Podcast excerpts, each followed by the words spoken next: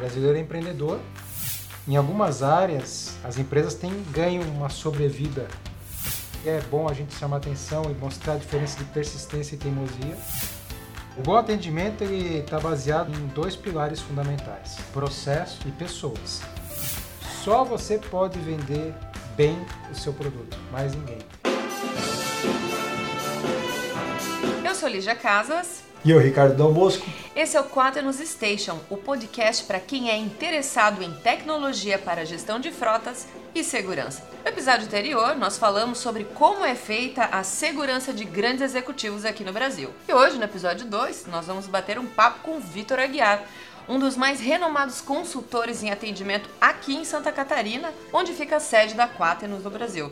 Seja bem-vindo, Vitor. Bom, e o papo de hoje a gente vai falar sobre por que as empresas de segurança estão migrando para a área de serviço. Vitor, a revista Segurança Eletrônica publicou que entre 2016 e 2017 tínhamos mais ou menos aqui no Brasil 19 mil empresas de segurança. Tendo em vista que segurança ainda não é uma prioridade para o brasileiro, a que você atribui esse crescimento de mercado? Legal, Lígia. Legal, Ricardo. Obrigado pelo convite. Seja bem-vindo. É, esse crescimento de mercado é uma coisa que é natural do brasileiro. O brasileiro é empreendedor e o que varia na, nas, nas, diversas épocas do nosso país é o empreendedorismo por necessidade e o empreendedorismo por oportunidade. Então, o empreendedorismo por necessidade ele acontece quando a pessoa perde o emprego e precisa se virar e vai fazer alguma coisa. E por oportunidade é quando ele enxerga uma oportunidade, alguma coisa que é um nicho, é alguma coisa que está não bem assistido no mercado, e ele vai lá e monta alguma coisa. Então, é, independente da época, nós sempre vamos ter um grande movimento empreendedor aqui no nosso país. O que muda é o foco, se é por necessidade ou por oportunidade. É cultural, Vitor, com relação a essa questão do empreendedorismo, assim como é no norte-americano?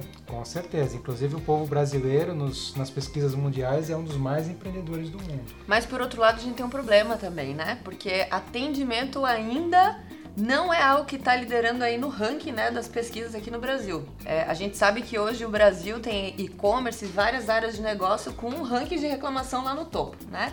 Então eu tenho uma pergunta para te fazer, Vitor, até baseado numa publicação que saiu no Jornal do Brasil a respeito dessa área de segurança. A gente teve um episódio em setembro do ano passado que uma quadrilha na fronteira aqui do Brasil com o Paraguai roubou um carro forte explodiu um prédio para acessar o cofre e levaram nada mais nada menos que 40 milhões de dólares. Como que a gente vai capacitar, não é? E tentar treinar uma, uma empresa de segurança para poder ofertar segurança, sendo que o principal ativo deles é fazer com que o roubo não aconteça. É, o bom atendimento ele está baseado em dois pilares fundamentais: processos e pessoas. As pessoas são fundamentais, é importante eu ter é, um grupo de profissionais engajados, com propósito, mas eu também tenho que ter processo. Então é, é a somatória dos dois. E o interessante é que a compra de serviços, seja na área que for, ela se dá num alto nível de insegurança, porque serviço é uma promessa. Então, quem vem comprar um serviço, ele está sempre inseguro, sem saber o que vai acontecer e só vai ter certeza que é bom mesmo na hora que ele comprou. Então, você ter pessoas qualificadas, treinadas e processos que garantam que isso aconteça que o que você promete seja entregue é o que dão a segurança para quem está comprando investir suas fichas naquela empresa que ele escolheu. Como dizia o Luiz, que é, que é, que é administrador da Quaternos, né? ele falava assim, é, uma empresa se forma por pessoas, processos, e ele assim, eu vou fazer ainda uma ressalva, sistemas também. Porque se o sistema cai, não funciona, a empresa para. Exatamente. A empresa é, para. Exatamente. É. Mas é bem por aí. Então as pessoas têm que estar treinadas, mas em cima de processos que sejam confiáveis. Você comentou, Vitor, a respeito né, do, da diferença do empreendedorismo, Sim. né? É, como que o empresário que está começando nessa área entende as prioridades que ele deve eleger, independente do foco, se é por oportunidade ou se é por necessidade? Porque uma coisa é fato, né? As contas vão chegar. Como, é que, como é que ele lida com essa realidade? É, então na verdade o, o, existe uma pesquisa muito interessante das Nações Unidas que são os 10 comportamentos dos empreendedores de sucesso. É uma pesquisa não muito recente, mas ainda é super válida que mapeou ao redor do mundo pessoas com sucesso em empreendedorismo, sucesso não só porque tem bons resultados, mas porque estão satisfeitos, estão entregando coisas boas para a comunidade e percebeu assim que as pessoas então têm essas características. Então tudo começa por ter informações, buscar informações, saber daquilo que você está fazendo, ter iniciativa, né? Você ter vontade de fazer aquilo, correr riscos calculados. Então não é sair na doida fazendo, é saber o que você está fazendo definir metas, então aonde você quer chegar, naturalmente fazer um bom planejamento para alcançar aqueles resultados que você é, definiu como metas. Tudo isso envolve informação lá, né, no começo. No início, exatamente. E fazer o um monitoramento. Então eu faço um planejamento e vou monitorando os resultados. Bacana. E aí, algumas questões mais pessoais. Tem que ser persistente. E aí é bom a gente chamar atenção e mostrar a diferença de persistência e teimosia. Teimosia é você insistir numa coisa que todo mundo fala que não está dando certo, você vê que não está dando certo, mas você é teimoso e você acha que só você tem razão. E persistência é, apesar de de repente não estar tá alcançando os resultados que você quer, você tem boas informações, você tem confiança naquilo, então você persiste e fala: não, meu prazo é até final de 2018, vamos ver o que, que vai dar e eu vou persistir. Não vai ser os primeiros nãos que eu vou receber que eu vou desistir. Aí Outras características, ele tem que ter um envolvimento pessoal com, com o negócio. Inclusive tem franquias que só vendem se a pessoa garantir no contrato que vai estar lá presente tocando a franquia, senão ela não vende. E muitas agora, pelo que observe, pelas formações que a gente tem feito aqui na, na Quaternos, franqueadores já começam a envolver, Vitor e Lígia, é, a própria família. Exatamente. Eles não avaliam só o, o que está com a grana para investir, eles fazem a mesma interrogação Isso. à esposa dele, aos filhos, para ver se eles vão Isso. apoiar aquele empresário no momento da decisão. E as características, só para fechar esse, esse tópico, né? Ele tem que ter uma preocupação pessoal com a qualidade, tem que ter uma boa rede de contatos, persuasão, e ele tem que ter uma certa independência, né? O que é independência? É apesar de, de repente, pessoas próximas falarem, olha, será que é isso mesmo? Tal, se ele acredita, ele tem que ir em frente. O Vitor falou um negócio bem interessante que eu lembrei que um, que um colega falou um tempo atrás. Ele assim: a coisa mais perigosa numa empresa é o teimoso empolgado. É. Né? Esse é a pessoa mais perigosa para tomar distância, porque além da teimosia, ele ainda está muito empolgado e para desfazer essa ideia para ele de que aquilo é uma roubada é bem difícil. É. E até o Vitor deve concordar, né? Você está indo em Nova Park, que é o Sim. parque tecnológico aqui em Joinville. E a gente escuta muito, né? Eu venho dessa área também de startup. A tua ideia não vale nada até que você realmente tenha, né? Escalabilidade, Sim. tração. Então você tem que usar de né? Tem que ter muita, muito suor e dedicação para poder dúvida. validar que aquilo tem valor, né? Sem então, dúvida. fica a dica aí para quem quer empreender, né? Não seja teimoso. É. Até fazendo esse adendo, Lígia, pegando o link com que tu falasses, é, o Vitor é diretor hoje do Nova Park, né? E está mais acostumado que ninguém a ver as empresas começando, né? Ou seja, ele passa junto às outras pessoas, empreendedores, por essa fase embrionária. Sim. Vitor, e tu acreditas que essa própria geração que está vindo aí, eles têm um perfil um pouco diferente dos baby boomers ou mesmo da geração Y com relação ao empreendedorismo? Ou essas características, citasse essas 10, se permanecem, vamos dizer assim? Então, até como eu comentei, né, é uma pesquisa um pouquinho mais antiga, mas ela ainda é válida. Uhum. Só que essa geração nova tem uma pequena diferença, que é o engajamento. É a crença em fazer alguma coisa que realmente vale a pena. Eu quero ganhar dinheiro, eu quero ter uma condição boa tal, mas fazendo alguma coisa que eu seja muito feliz que e que vale a sentido. pena propósito, e que tem que fazer né? sentido. É o tal do propósito. Vitor, é, o Estatuto da Segurança Privada ele prevê um capital social mínimo de 150 mil reais. Entretanto, há um novo projeto em votação no Senado que prevê que isso possa aumentar para 500 mil reais. Na tua opinião, assim, o que, que pode ainda mais impedir é, o empreendedor de empreender, de virar um empresário de fato com sucesso hoje no Brasil? Bom, a realidade é que quando a pessoa quer empreender, nada segura. É, é, é Nem um... 500 mil de abertura, hein? É, nada segura. Nem em tempos de crise. Não. É... Aquilo lá fica latente, aquilo lá fica dentro dele e de um jeito ou de outro ele vai arrumar uma forma de empreender. Pode ser que retarde o plano, pode ser que demore um pouquinho, mas ele vai empreender. Porque quando, quando nasce a vontade empreendedora, a pessoa não aguenta mais permanecer como ela está. O empreendedor é uma pessoa inquieta, é alguém que realmente não está satisfeito com aquilo que ele tem naquele momento. Particularmente, eu, eu entendo que essa questão do valor inicial é importante porque qualquer sinistro nessa área tem um valor muito alto. Então, é, a compra de serviço se dá num ambiente de segurança, totalmente inseguro, eu não sei, e eu ter pelo menos um lastro para comprovar que eu tenho condições de, de, de, dar uma retaguarda necessária, eu entendo que é fundamental. A gente evita, a meu ver, com esse dinheiro, é a entrada de aventureiros no mercado que possam deixar o, os clientes deles na isso. mão, é isso, né? E hoje em dia a gente fala muito da economia cooperativa, né? Economia então, cooperativa. Exatamente. Então, na verdade, hoje, muito se discute a questão de você ter as posses, né? Você ter um carro, ter um apartamento, e fazer o uso compartilhado, por exemplo. Então, nesse sentido, por vezes alguém vai fazer uma junção com outras pessoas, talvez até para chegar num capital, por exemplo. Vitor, não é desencorajar o, o, empresário, né, mas acender um alerta. Recentemente nós publicamos no site da Quatro, após um levantamento que fizemos, é, 714 mil empresas fecharam as portas por má gestão nos últimos 12 meses no Brasil e quais muitas empresas, inclusive de segmento de segurança Perfeito. e de outros segmentos, claro. Uhum. É, por que essa realidade não muda ano após ano, na tua opinião? Na verdade, é, é uma realidade que em alguns segmentos, alguns segmentos ela vem mudando. Se a gente tiver a oportunidade de observar algumas pesquisas do Sebrae, que é um dos maiores órgãos de fomento ao empreendedorismo, em algumas áreas é, as empresas têm ganho uma sobrevida, têm conseguido viver mais tempo e, passado um determinado tempo, decolar. Quais setores, Vitor? Principalmente na área financeira, na área de gestão, pequenos negócios, porque as pessoas elas estão estudando mais, elas estão se especializando. Então, nos últimos 10 anos, o ranking de mortalidade ele se inverteu. É um movimento que está se invertendo nas áreas nas quais as pessoas estão se profissionalizando. Em épocas de crise, tem alguns segmentos que também se destacam, na tua opinião? Uma Não. vez um amigo falou assim, é, Dom Bosco, é, é incrível, mas na área de, é, de segmento de chocolate, uhum.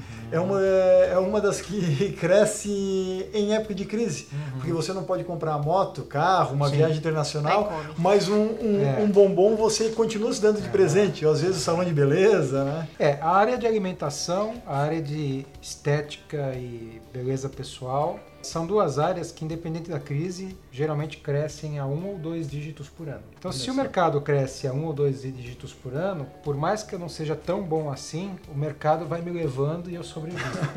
a verdade é essa, né? Boa. Vitor, mas e é, é, às vezes ainda né, trazendo para a realidade do mercado de segurança é, é, é, um pouco mais duro, né? A realidade, tendo em vista que a gente está falando de segmentos que são essenciais aí, né? Comida todo mundo tem que comer, né? Vestir todo mundo tem que se vestir, Sim. mas segurança ainda há um perfil, né? No, no, público brasileiro de que tem que primeiro acontecer alguma coisa para depois eu tratar. Reativo, né? É reativo, não, não é preventivo. Então vamos, vamos pensar aqui, um empreendedor que está começando e a gente vive hoje na era da informação, você consegue cursos excelentes, gratuitos aí pela internet para poder ter melhor capacitação, atendimento, por aí vai. Mas como que esse, esse empreendedor ele pode gerar a percepção do, do valor do negócio dele, tendo em vista que segurança ainda é muito ligada ao preço. Eu vou contratar o mais barato, o que eu posso pagar. Porque não vai acontecer comigo. O brasileiro ainda pensa assim. Depois, quando dá um assalto, vão puxar a imagem na câmera, o pixel tá, tá tamanho da cabeça do bandido, né? não vai identificar nada. Como que ele gera valor nesses casos? O, o elemento chave nessa questão de gerar valor é você fazer uma tarefa anterior que é deixar bem claro, definir bem claro para sua empresa quem é o seu cliente. Então, quem é o seu cliente, quem é o seu mercado, quem é o seu perfil de cliente que você vai atender. E automaticamente isso vai ao encontro daquelas características empreendedoras de ter informação, ter conhecimento, buscar, pesquisar e assim por diante. Tendo claro quem é seu cliente, você vai definir também o tamanho do seu mercado. E definindo o tamanho do seu mercado, você vai definir o tamanho da sua operação. Então, tá tudo correlacionado. Tem mercado para todo tipo de fornecedor. Tem mercado para o fornecedor que cobra baixo preço e trabalha em grande quantidade. E vende seu produto, né? Por exemplo, e tem o mercado para o fornecedor que trabalha com preço premium, mas consequentemente ele vai ter um mercado menor, porque a nossa pirâmide é, social aqui ela é dessa forma. Muito poucas pessoas com alto poder aquisitivo, muitas pessoas com baixo poder aquisitivo. Então, o segredo, e eu não estou falando que é fácil isso, não vamos ser responsável com quem está ouvindo a gente, né? O segredo é você deixar bem, entender bem claro quem é o seu cliente e desenhar a sua operação para esse tamanho de mercado.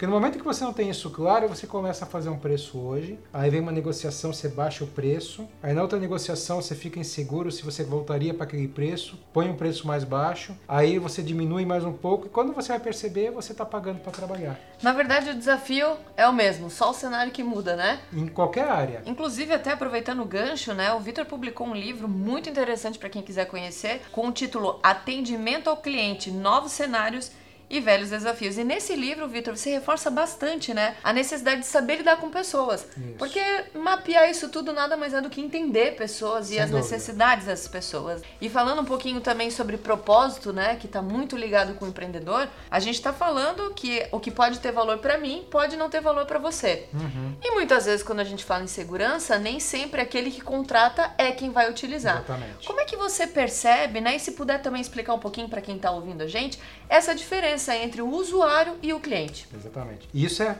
isso é fator chave para quem trabalha no atendimento na área de vendas. A gente pode entender o seguinte, que cliente é quem põe a mão no bolso e consumidor ou usuário é quem efetivamente utiliza o produto ou serviço. Às vezes podem ser a mesma pessoa. Então eu tenho meu automóvel, eu venho aqui na Quaternos né, e vou contratar o Serviço de rastreamento e ele mesmo e vai eu mesmo vou pagar e assim por diante. Então, nesse tipo de situação, a negociação é mais direta, porque eu mesmo estou comprando para mim, eu sou cliente, sou usuário, eu tenho o poder de decisão e tá, tá resolvido. Agora, por exemplo, quem atende pessoa jurídica, por vezes o cliente é alguém lá do, da diretoria de segurança, Gestor de frota, gestor de né? que frota vai ser o usuário. e o- os Presidente. motoristas, o presidente, são os usuários. Então a tua negociação vai ser com alguém.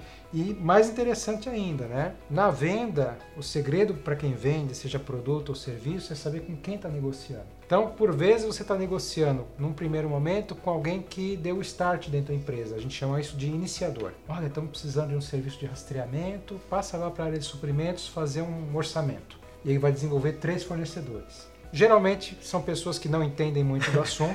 A cadeia de valor eu- é eu- monetário, né? Não É, de eu usabilidade em si, né? Não Caiu no entendem, setor né? de com- compras é, da Noce. não entende muito do assunto, ele vai lá, faz orçamento Menor tal. preço ganha. Tem três opções. Quem está vendendo tem que ter muita perspicácia para chegar nesse sujeito e falar assim: vem cá, meu amigo, diz uma coisa, como é que vai ser o processo de compra de vocês? É você que decide, é você que vai bater o martelo. E aí, de repente, ele vai ver: não, eu estou fazendo só um levantamento para jogar para minha diretoria, eles que pediram. Cara, que bacana, posso te ajudar nisso? Gostaria de muito de marcar um dia com a tua diretoria e apresentar um pouquinho melhor, te ajudar, porque eu sei que é uma área que talvez é complicada, né? Que de repente você tem que buscar muitas informações e eu sei que você tem um dia muito corrido. Que tal eu te ajudar nisso daí? E aí você escala, né?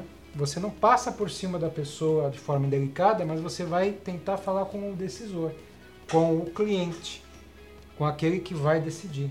Então é interessante você entender essa, essa forma, quem é que decide, quem é que influencia e efetivamente quem vai usar. E saber comunicar com cada um público desse, né, Vitor? Exatamente. Até é. como moldar o seu marketing também, Não tem a menor dúvida. é, se o, é o presidente é apenas o cliente, como diz bem o Vitor, né, é o que mete a mão no bolso. Exatamente. Mas ele não é o usuário, ele não é o gestor de frota, vamos dizer assim. Isso. São comunicações completamente distintas. Com certeza. Um está preocupado com o bolso e com o benefício final, o que aquilo vai fazer, o outro está preocupado como é que o sistema vai É. funcionar. Exatamente. E, na verdade, é assim, né? Quem trabalha em vendas sabe que o não você geralmente tem. O não você geralmente tem. Então, você vai lá, insiste, mostra, faz o teu melhor, né? Usa os argumentos. E se na hora H realmente não está fechando a venda, você tem que até usar argumentos que sejam mais incisivos. Né? Deixar bem claro, olha, você tem certeza da decisão que você está tomando? Porque se acontecer tal coisa, tal coisa, é importante que você saiba que é assim, é assim que vai funcionar. E a responsabilidade vai ser sua. Então, já está perdida a venda mesmo? Então vai para cima. Seja agressivo, né? É, tem momentos que você tem que ser enfático. Você acha, Vitor, que o mercado tradicional realmente entende essa necessidade? Porque a gente vê muito, né? Você com certeza tem muita familiaridade com isso. Às vezes, no, no início de uma startup, esse processo de validação, de tentar Sim. entender cada vez mais. Inclusive, é, a ABESE, que é a Associação Brasileira de Empresas e Sistemas Eletrônicos de Segurança, tem buscado se aproximar das SecTechs. Isso é uma Sim. novidade para mim, Uhum. né? Que são startups emergentes aí na área de segurança, né? Você acha que essa realidade de se importar e entender a cabeça do cliente, saber com quem falar. Isso ainda está restrito num mundo muito pequeno, talvez dentro das startups? Ou esse mercado tradicional que também vem crescido, como a gente viu aí entre 2016 e 2017, também já está atento? Não tem a menor dúvida, né? A gente chama também de verticais, né? Então você pega lá uma área de incubação, uma área de aceleração, elas têm as verticais que eles chamam, né? Vertical financeira, vertical saúde, vertical segurança, por exemplo. As empresas de grande porte, normalmente elas não têm agilidade elas têm os seus processos estabelecidos e mudar esse mindset é para ser inovador, ser diferente, é muito complicado. Então, empresas de grande porte, elas vão atrás de empresas inovadoras. Por vezes, as de grande porte, inclusive, e aqui na nossa região tem uma série de exemplos né, que a gente poderia citar, por exemplo, a VEG Motores, né? a VEG em Jaraguá do Sul, ela tem uma série de startups que ela está investindo. Você pega a Senior Sistemas em Blumenau, ela tem lá dentro uma incubadora que ela colocou empresas lá dentro. Por quê? Porque ela acredita naqueles empreendimentos e ela está investindo.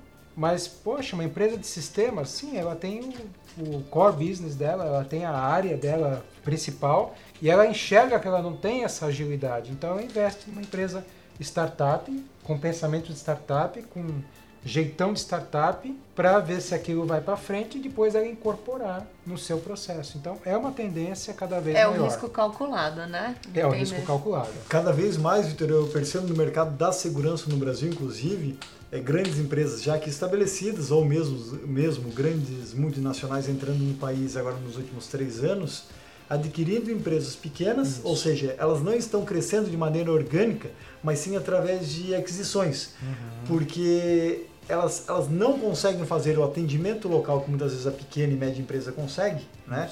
mas precisam daquele volume de carteira que aquela empresa já representa Isso. localmente. É. Então muitas vezes a aquisição se torna mais vantajoso Isso. do que romper e construir um novo mercado. Isso também é uma tendência não só no mercado de segurança, mas observas pela tua própria experiência, né? Em outros segmentos? Sim, sem dúvida. Nós tivemos um primeiro movimento na década de 90, década de 2000, né, mais ou menos, que foi o movimento de aquisições para ganhar musculatura e para até terminar com a concorrência. Então, eu tenho dinheiro, eu compro, fico mais forte, acabo com a concorrência e domino o mercado. Então, hoje ainda você tem algumas movimentações nessas áreas, né, recentemente grupos financeiros, na área da educação está acontecendo muito isso, grandes grupos é, comprando escolas menores, assim por diante. Para utilizar a bandeira, né? Para usar a bandeira. Mas, de modo geral, é para você oferecer uma solução que você não tem, para você apostar num negócio que você não tem ainda. Mas o risco que essas empresas têm que administrar é de não comprar e sufocar. Então tem que comprar e deixar elas continuarem do mesmo jeito, com o DNA que elas têm de inovação, novidade, porque senão elas acabam matando. E muitas vezes aproveitando até a gestão anterior. Sem dúvida. Ou seja, colocando, deixando os gestores por mais dois isso. anos, quatro anos à frente é. do negócio. Aliás, isso é muito comum, né? É muito comum, às vezes, nos contratos de compra, é, existe uma cláusula de segurança, né? Que a pessoa que vendeu se compromete não montar um negócio novamente naquela área. E até para não perder o histórico, mantém esse gestor durante dois, três anos, né? Na área da saúde está acontecendo muito isso, né? A compra de hospitais, Laboratórios, né? Laboratórios. Bom, e já que a gente está falando da era da informação, né, o quanto é importante se capacitar para você que está nos ouvindo e, pra, e se você também está buscando capacitação e networking na área de gestão e atendimento, a gente tem algumas dicas de eventos nesse segmento muito importantes que você pode participar. Como a gente falava anteriormente sobre a BESE, que é a Associação Brasileira de Empresas e Sistemas Eletrônicos de Segurança, a BESE vai lançar duas turmas muito interessantes do curso Saiba como contratar novos colaboradores e evite perdas com processos judiciais. As duas turmas vão acontecer em meses distintos. A primeira no dia 6 de junho e a segunda no dia 24 de julho. Ambas serão em São Paulo, capital. Também quem tiver interesse, só acessar o site da entidade, que é o www.abese.org.br. Também no mês de julho, em São Paulo, capital, a mesma entidade também realiza o curso Como Encantar Clientes de Empresas de Segurança Eletrônica. Esse parece bem interessante para quem está ingressando na área, né? Então, não perca não. Site também é o mesmo, www.abese.org Vitor, além de doutor em educação, é mestre em engenharia de produção, professor universitário, diretor do Inova Park em Joinville, Santa Catarina, é consultor, é, vamos dizer assim, comercial de grandes empresas, inclusive uma delas referência no mercado, com 85 anos de história, que é a Eliar Baterias. Isso. Ok. É, vende produto, ok? Mas como é que ela consegue vender mais do que os concorrentes dela? A Eliar é um caso interessante, porque na verdade a Eliar é uma das marcas da Johnson Controls. A Johnson Controls é uma multinacional americana que atua em vários mercados, ar-condicionado, sistemas. Eu, e- por exemplo, desconhecia que ela fazia parte da. Johnson Isso. E um dos segmentos dele é o segmento de baterias. E eles trabalham essencialmente com duas grandes marcas. Uma é a Eliar e a outra é a Cedelco. São duas marcas da, da Johnson Controls. E além de trabalhar com Eliar e a Cedelco, a Johnson Controls é a fabricante, maior fabricante de bases de bateria do Brasil. Então, ela fabrica para outras marcas venderem. Então, Projeto OM. é, é, ela está presente em todo o mercado. E a Eliar é a bateria premium do mercado. É praticamente a bateria mais cara do mercado. Mas ela vende para aquele mercado que reconhece valor. Reconhece valor e ela sabe que tem um mercado de um tamanho X que é o mercado dela. E que é suficiente para manter a operação, para dar bons resultados. E, e ela tem uma estratégia de comunicação mais focada em oferecer serviços do que oferecer imagem. Então, o maior concorrente dela de mercado tem um nome até bem conhecido no mercado, é uma marca brasileira, só que ela combate essa marca oferecendo serviço, atendimento. Como, por exemplo, Por exemplo, a bateria Liar é a única bateria no mercado que oferece guincho 24 horas por dia. Então, se o teu carro, né, se você comprou uma bateria Liar e seu carro apresentar qualquer problema, você tem um certificado, você liga em qualquer parte do Brasil, o guincho vai te buscar, independente de ter a bateria pifado, para qualquer serviço, para qualquer atividade. Olha, Lígia, é, ontem à noite falhou a bateria do meu veículo, ok? Tá na hora É de trocar. delhar? É delhar, se não for, já era. Não tem, não Olha, tem isso. Ó, só, só para esclarecer que o Vi- o Vitor não tá ganhando nenhum jabá. Pra isso, mas como ele é consultor comercial da Deliar, é, é, tinha que trazer hoje aqui para mesa nosso bate-papo e realmente é um case interessante. E eu acredito que é algo para ser espelhado, certo, Vitor? Não, não tem a menor dúvida. E ah, é bem provável que seja é, uma bateria Liar, né? eu acho que a bateria tem a durabilidade, porque ela está presente em 70% dos carros originais de fábrica. Então a chance de reposição é, é muito maior. Então a gente trabalha muito na equipe comercial, é, porque é o seguinte, o varejista ele não quer perder venda, certo? Então ele pode ter na loja dele é, Três tipos, quatro Três tipos. tipos, quatro tipos. O importante é que quando o cliente chega, ele já não começar a venda derrotado e achando, ah, ele não vai comprar o Eliar. A Eliar tem que ser a primeira oferta dele. E como é que faz isso para convencer o dono de uma autoelétrica, de uma oficina, que querendo ou não, é um canal de venda? Exatamente. A gente trabalha muito com o vendedor que trabalha atendendo o autoelétrico. Então a gente trabalha mostrando para o vendedor que ele tem que mostrar para o instalador, que é o nome, que a primeira oferta dele tem que ser essa bateria premium. E ele faz isso. É, Isso até serve para o empresário de empresa de segurança ou de outros segmentos que está nos escutando agora, né, aqui no nosso podcast da 4 Station.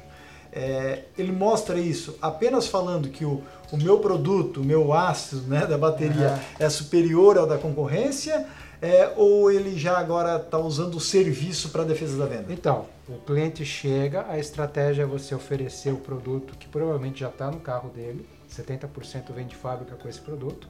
Então você vai oferecer o produto, vai falar os argumentos, e aí de repente se o cliente coçar a cabeça e falar assim, ah, pois é, eu tô achando meio caro, é outra coisa que a gente tem que trabalhar com a equipe de vendas. Não, não comprar a ideia da forma como a gente entende. O cliente falou assim, tô achando meio caro, ao invés do vendedor falar assim, não, mas espera um pouquinho, a gente pode ver o preço e tudo mais, fazer a decodificação, que é você olhar para o cliente e falar assim, o que, que o senhor quer dizer com caro? Em relação a quê, né? Não, não só isso, mas o que, que você quer dizer com caro? Porque aí o cliente fala assim, é, esse mês está meio puxado para mim, fica difícil gastar esse valor. Ele não falou que quer desconto, ele não falou que é caro em relação a alguma coisa, ele falou que esse mês está difícil para ele. E aí você, como profissional de vendas, fala assim, ah, mas não tem problema, a gente pode parcelar em até 20 vezes, se for o caso. É que a equipe de vendas ela fica às vezes tão mal acostumada a não conseguir fazer a venda que ela já vai para o caminho mais fácil. Que é o preço. Que é o preço. Quem não sabe negociar vai para o preço. Exatamente. E aqui o Vitor falou um negócio bem interessante, Lígia, que é a própria questão que a gente falava há 10 minutos, que é a questão do cliente usuário, né? Uma LR nesse caso, ela também tem que fazer uma venda e uma comunicação para dois segmentos distintos, vamos dizer assim. Uma é o cliente, que é um usuário, o Ricardo Albosco, a Lígia Casas, o Vitor Aguiar, que tem a bateria LR em seu veículo. E outra venda que ela tem que fazer, que ele tem que fazer, né, o comercial, é para o instalador, o, o instalador, o proprietário de oficina, para o canal de venda. São comunicações completamente diferentes e, no, e abordagens também. E no fundo é o seguinte, se o instalador vende uma LR, para ter a lucratividade que ele tem vendendo uma olhar, ele precisa vender 5 da outra. 5 para 1, Vitor? 5 para 1.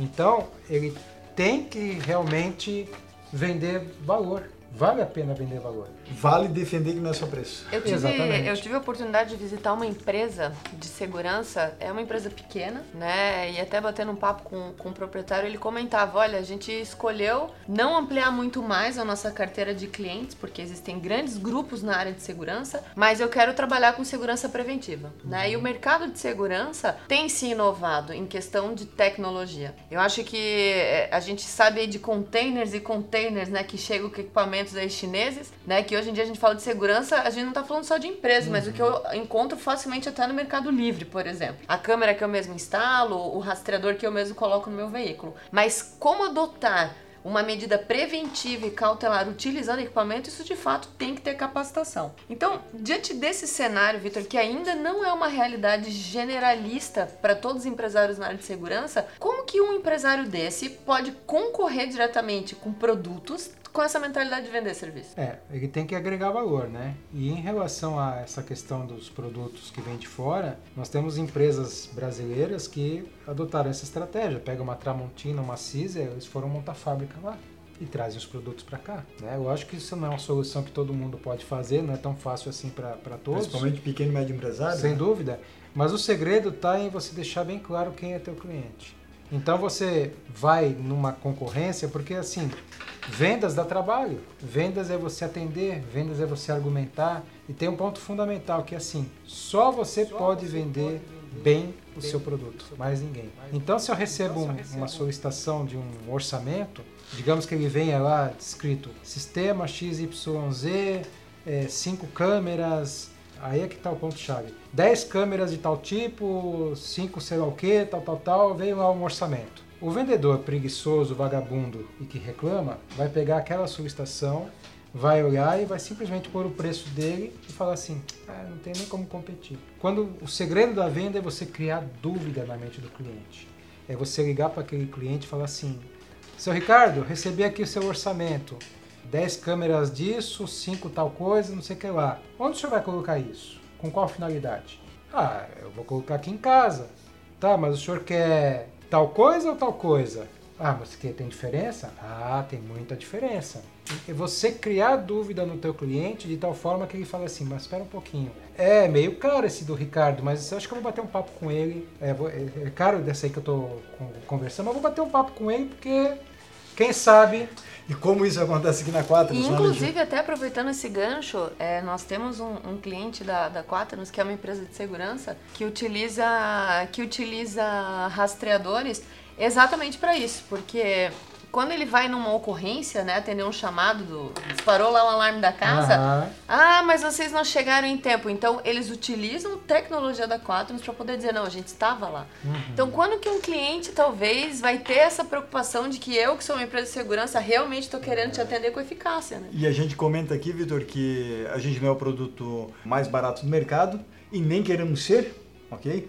Hoje também a gente não é o mais caro, é, eu digo que a gente tem uma excelente relação custo-benefício. E é realmente deprimente quando no processo da venda o cliente ele não percebe a diferenciação entre produto e serviço prestado. Claro, só que aí tem uma peça fundamental, e isso vale para quem está nos escutando, é, do treinamento comercial das equipes, para conseguirem colocar essa dúvida na mente do Isso. cliente fazer o cliente do outro lado entender que o que é a dor né, que ele está passando Isso. e se realmente a gente vai ter ali a solução para aquilo. Isso. Tem uma vez um caso que a gente pegou aqui na empresa, onde veio um pai de família comprar um, nosso serviço de rastreamento é, para pessoa física. E é, quando ele chegou em casa, o, ele, ele, tinha optado por um modelo mais simples, dava em média R$ 59,90 por mês. É, a esposa dele é, tinha achado que, meu Deus, mas isso vai me dar um custo de 600, 700, 800 reais por ano, isso é um absurdo, né? E ele voltou com essa reclamação para nós. E na época eu me recordo que eu assim, deixa eu falar com a tua esposa, né? E quando eu falei com ela, assim, ai, caro 700 reais? Ah, eu acho caro. Ok. Na época ela estava usando uma bolsa da Louis Vuitton, ok? Tiro por baixo ali, 1.500 reais. Por aí. Aquilo para ela estar usando, ela não, talvez não tenha achado caro, mas tinha valor para ela, Sim. ok? De alguma forma aquilo tinha valor. E aí que eu fiz a seguinte interrogação para ela. Senhora, quanto que a senhora pagaria para conseguir ver a distância, ou seja, pode estar lá no Beach Park, no Nordeste, com seu marido, está vendo a distância, aqui em Joinville, onde é que fica a sede da Quaternos, onde seu filho está andando agora com seu veículo. Ela falou assim para mim, olha, Dobosco, isso não tem preço. Uhum. Eu, à distância, saber onde está meu filho, isso não tem preço. Eu falei assim, então qualquer valor Então tá tá pago. Tá pago. E daí, realmente, essa pergunta ao contrário fez reverter uma venda, ok? Onde antes ela achava como é, caro, depois ela chegou à conclusão que para ela ter na palma da mão, vamos dizer assim, a localização da família dela custava menos de dois reais por dia. E, ne- e no ano nem metade da, da bolsa do que ela pagou pela uma Louis Vuitton. Então muitas vezes é só questão de É, tem que traba- trabalhar muito a equipe comercial. Às vezes o vendedor está muito mal acostumado, muito desmotivado e já e vai para a venda se achando perdedor Pra baixo, né? e não faz o que só ele pode fazer. Como consultor de vendas, Vitor, para diversas empresas, é o caso mais comum que hoje pega as equipes de venda? É o mais comum. É o mais comum. É realmente as pessoas. Porque o cliente, a gente pergunta, né? A gente questiona preço. E eu tenho que estar preparado e tenho que saber que eu vou perder vendas por preço. Mas se eu perder a venda por preço, é que possivelmente, de duas uma, ou eu não fiz um, um bom trabalho de gerar dúvida no cliente para ele ver valor no que eu estou oferecendo, ou efetivamente o cliente não é o perfil que eu estou buscando.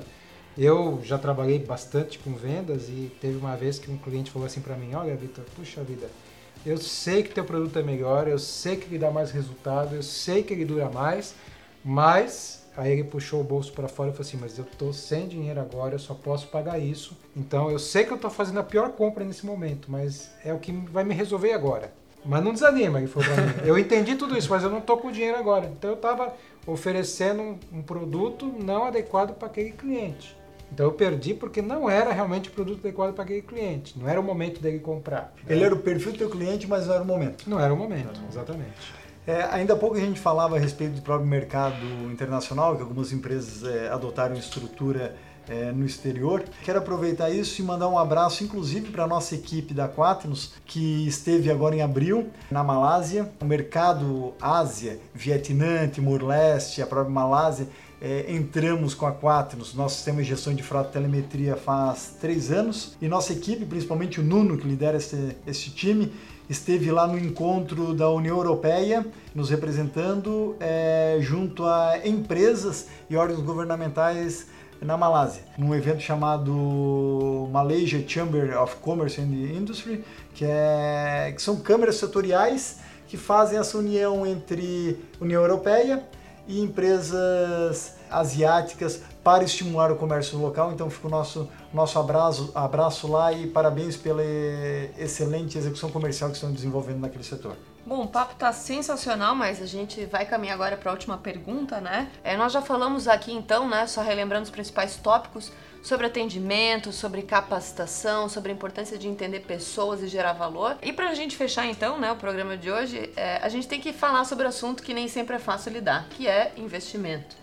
Custos e por aí vai. Na tua opinião, Vitor, co- como que as empresas, né, que estão atuando no mercado, elas sofrem o impacto de outras empresas, entre aspas, que agem na ilegalidade? Às vezes é comprando mercadoria, às vezes não tem nenhum CNPJ, é vendendo sem nota Sem nota fiscal, fiscal. sabe? Como é que isso impacta na, na questão concorrência de mercado? Olha, é, isso existe em todos os setores. É fundamental nesse sentido o associativismo, porque por conta do associativismo vocês podem se unir e, e trabalhar com legislações mais sérias. E eu penso que essa questão dos impostos, da sonegação e assim por diante é uma questão de tempo e, e- ela não vai prevalecer para sempre. Por que, que eu digo isso? Porque, por exemplo, em vários setores Você tem a questão da venda por dinheiro eletrônico, que já gera um acompanhamento de tudo que está acontecendo, então é praticamente impossível sonegar. Escapar. Uhum.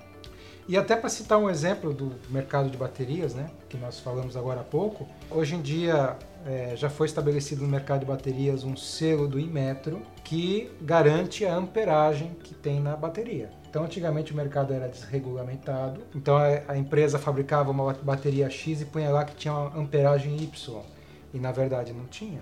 Então o, o cliente era lesado, né? o consumidor era lesado. São próprias certificações o mercado de segurança está buscando. Então eu penso que a gente vai lidar com isso durante um certo tempo, mas é uma questão de, num futuro não tão longe, do, dos mercados estarem re regulamentados. E se o empreendedor só consegue sobreviver porque o negócio dele é baseado na ilegalidade e na sonegação, ele está fadado a fechar. Porque se ele mantém o negócio dele só dessa forma, ele não tem um negócio sustentável.